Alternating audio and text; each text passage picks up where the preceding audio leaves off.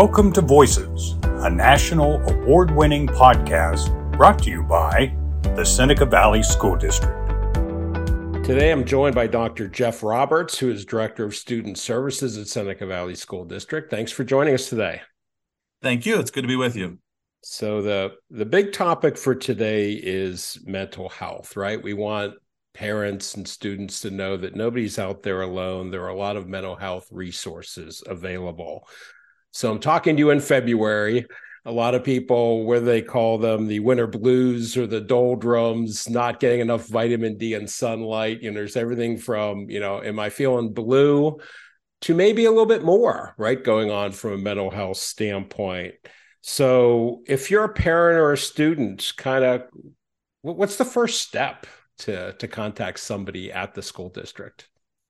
Excellent question. So, um, in our classes, we try to uh, help students understand um, how to recognize if they themselves or if one of their peers is not feeling quite right. Um, and so that happens in our health classes at the secondary level, happens in our science classes at the elementary level. Um, and the first thing to do if you feel that way um, is to reach out to a trusted adult. And in most cases, that's probably your classroom teacher. And uh, we have instructed our classroom teachers to make, um, I'll use the term warm handoff because it's going to play into some things I'll talk about later, um, to one of our school counselors. So they really are the um, the central, the hub of um, our mental health uh, ecosystem. Um, they do a lot of the referrals. They do a lot of the initial assessments of what might uh, make sense. And since we're talking here during National School Counseling Week, I will give them a shout out. Um, very pleased that I can work with uh, 22 of the best people in the world um, that are our, our school counselors. Uh, we have one in every building, um, and then in our secondary buildings, we have several counselors that work with kids.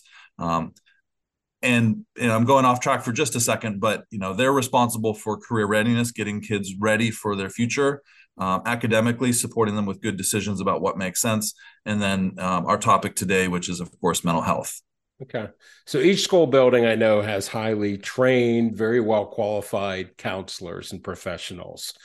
If a student or parent thinks that, yeah, I really do need to talk to somebody, how do they go about reaching out to the counselor in their building? And what are some of the kinds of things that you're hearing and seeing that students and parents want to talk to counselors about?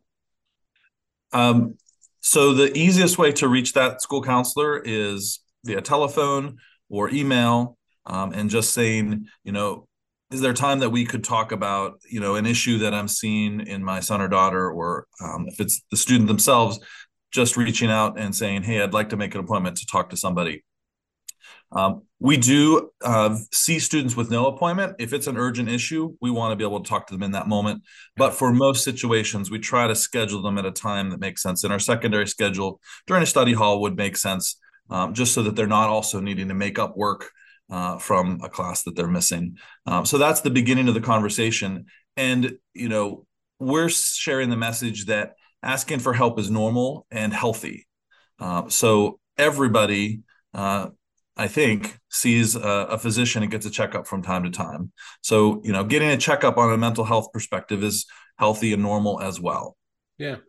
You know, I, I kind of started with the idea of you're not alone. People aren't alone. I think in this world of social media where everybody's posting how fantastic things are and how happy they are and life is great, you know, a, a student may think, well, maybe it's just me but you know I, I, would imagine that a lot of people to different degrees could uh, could benefit from talking to a counselor right?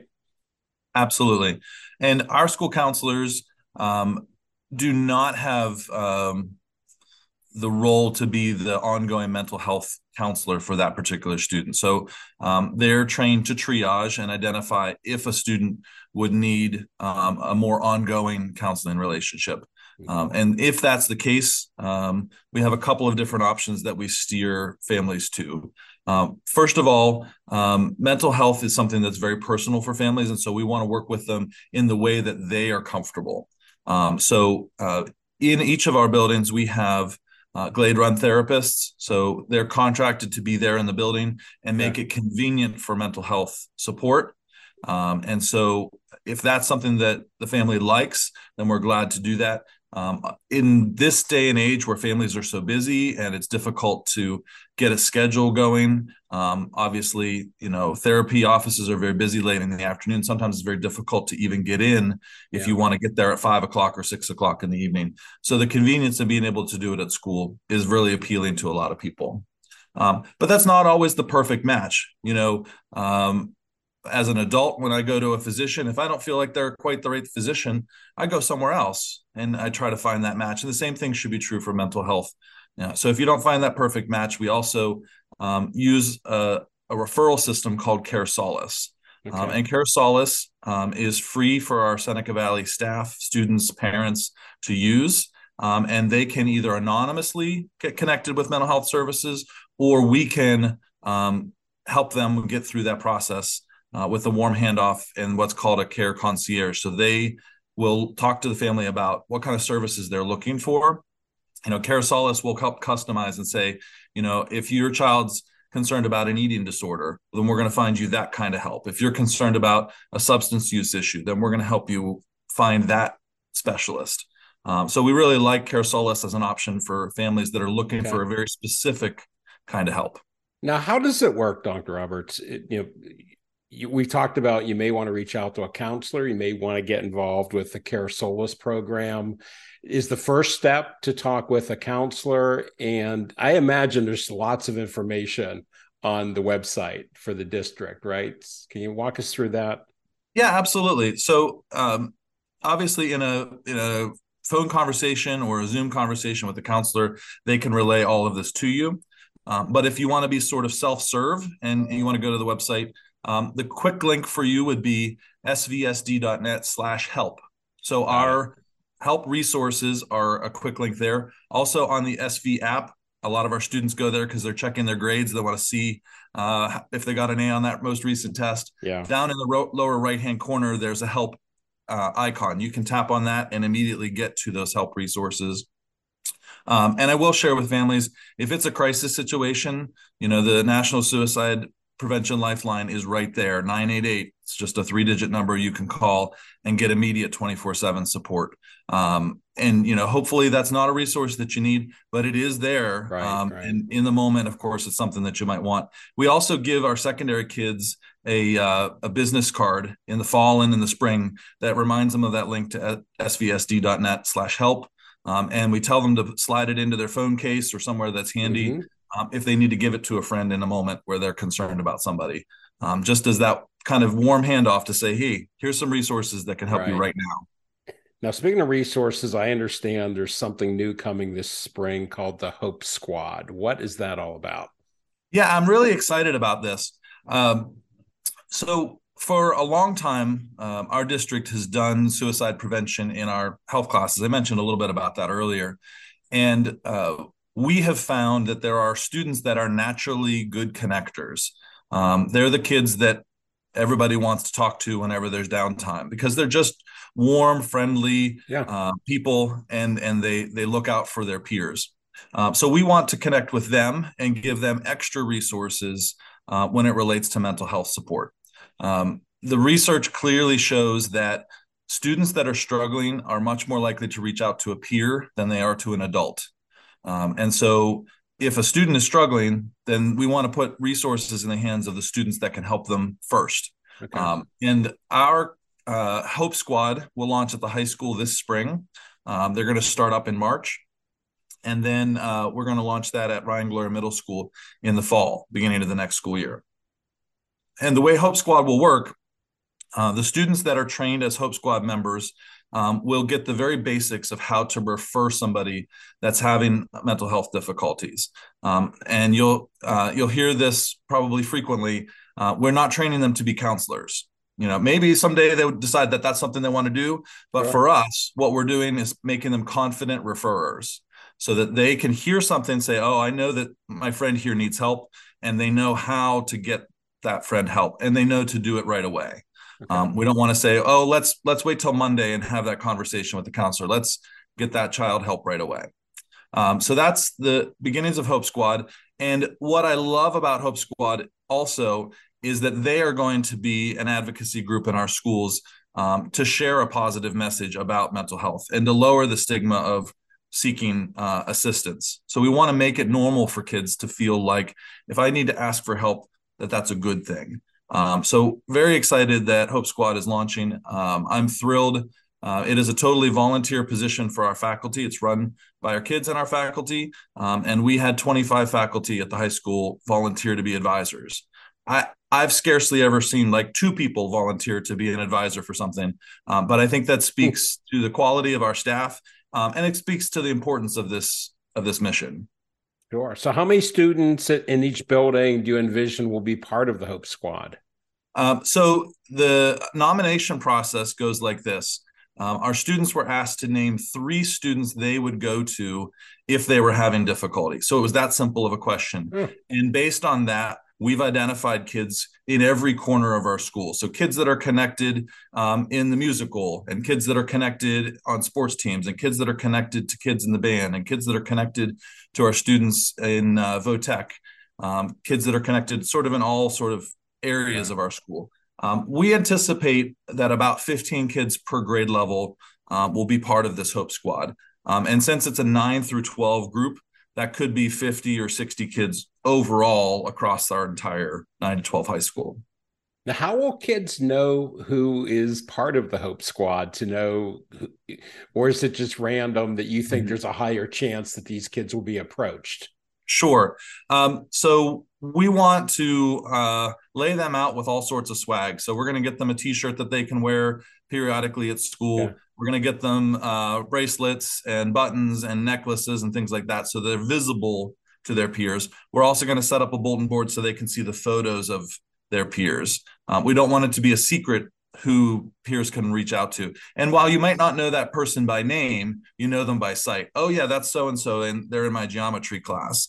Um, and that instantly lowers that level of, oh, I don't know anybody that's on the Hope Squad.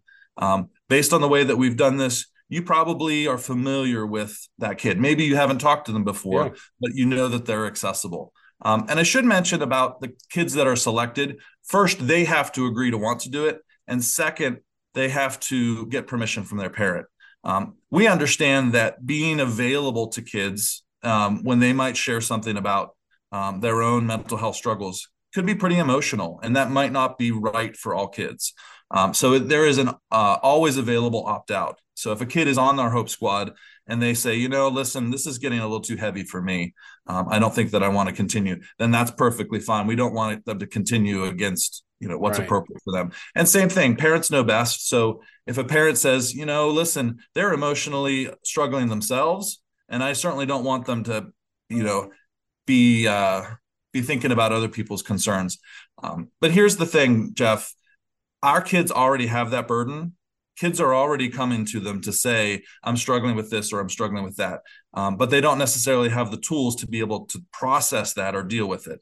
Um, and one thing i love about what we're doing with hope squad is we're going to build skills of uh, resiliency and self-care and boundaries. So if a kid's coming to me six times a day how do i say to them you know sounds to me like you need to have an ongoing counseling relationship and not you know coming exactly. to me six times a day with an issue. Um, so there's a there's a difference between being available and then being a doormat. Um, right. and i think probably most adults have experienced that sort of situation before. What a great program. We're going to have to do a follow-up next year after this is implemented and talk about uh, some of the real world results there. Yeah so, i'm excited. is there anything else you'd like to share with folks about all the mental health resources available at seneca valley yeah, I'll, I'll, say one more thing about Hope Squad. You know, we've looked at programs for about a year or so um, to find the right match, and we like the research base that we have read about this program that it really works, um, and that it really does create a more positive school culture, um, and that's why we're pursuing it. Um, not because we were looking for one more thing to add to what we do at Seneca Valley. Um, we're pursuing it because it works. Um, but as a closing statement about mental health, um, you've heard me say it a couple of times. It's normal to ask for help. And we need to, um, as parents and guardians and family members, help our students understand that piece that there's uh, nothing wrong with saying, you know, I'm not sure about this, or I'm not feeling the same today as I was last week. Um, sometimes as adults, we write things off as being kid stuff, or we say uh, very well-meaning things like, "Oh, you'll feel better tomorrow," um, but we don't really know that as adults. Uh, the truth is, if a student is struggling, then we should talk that out.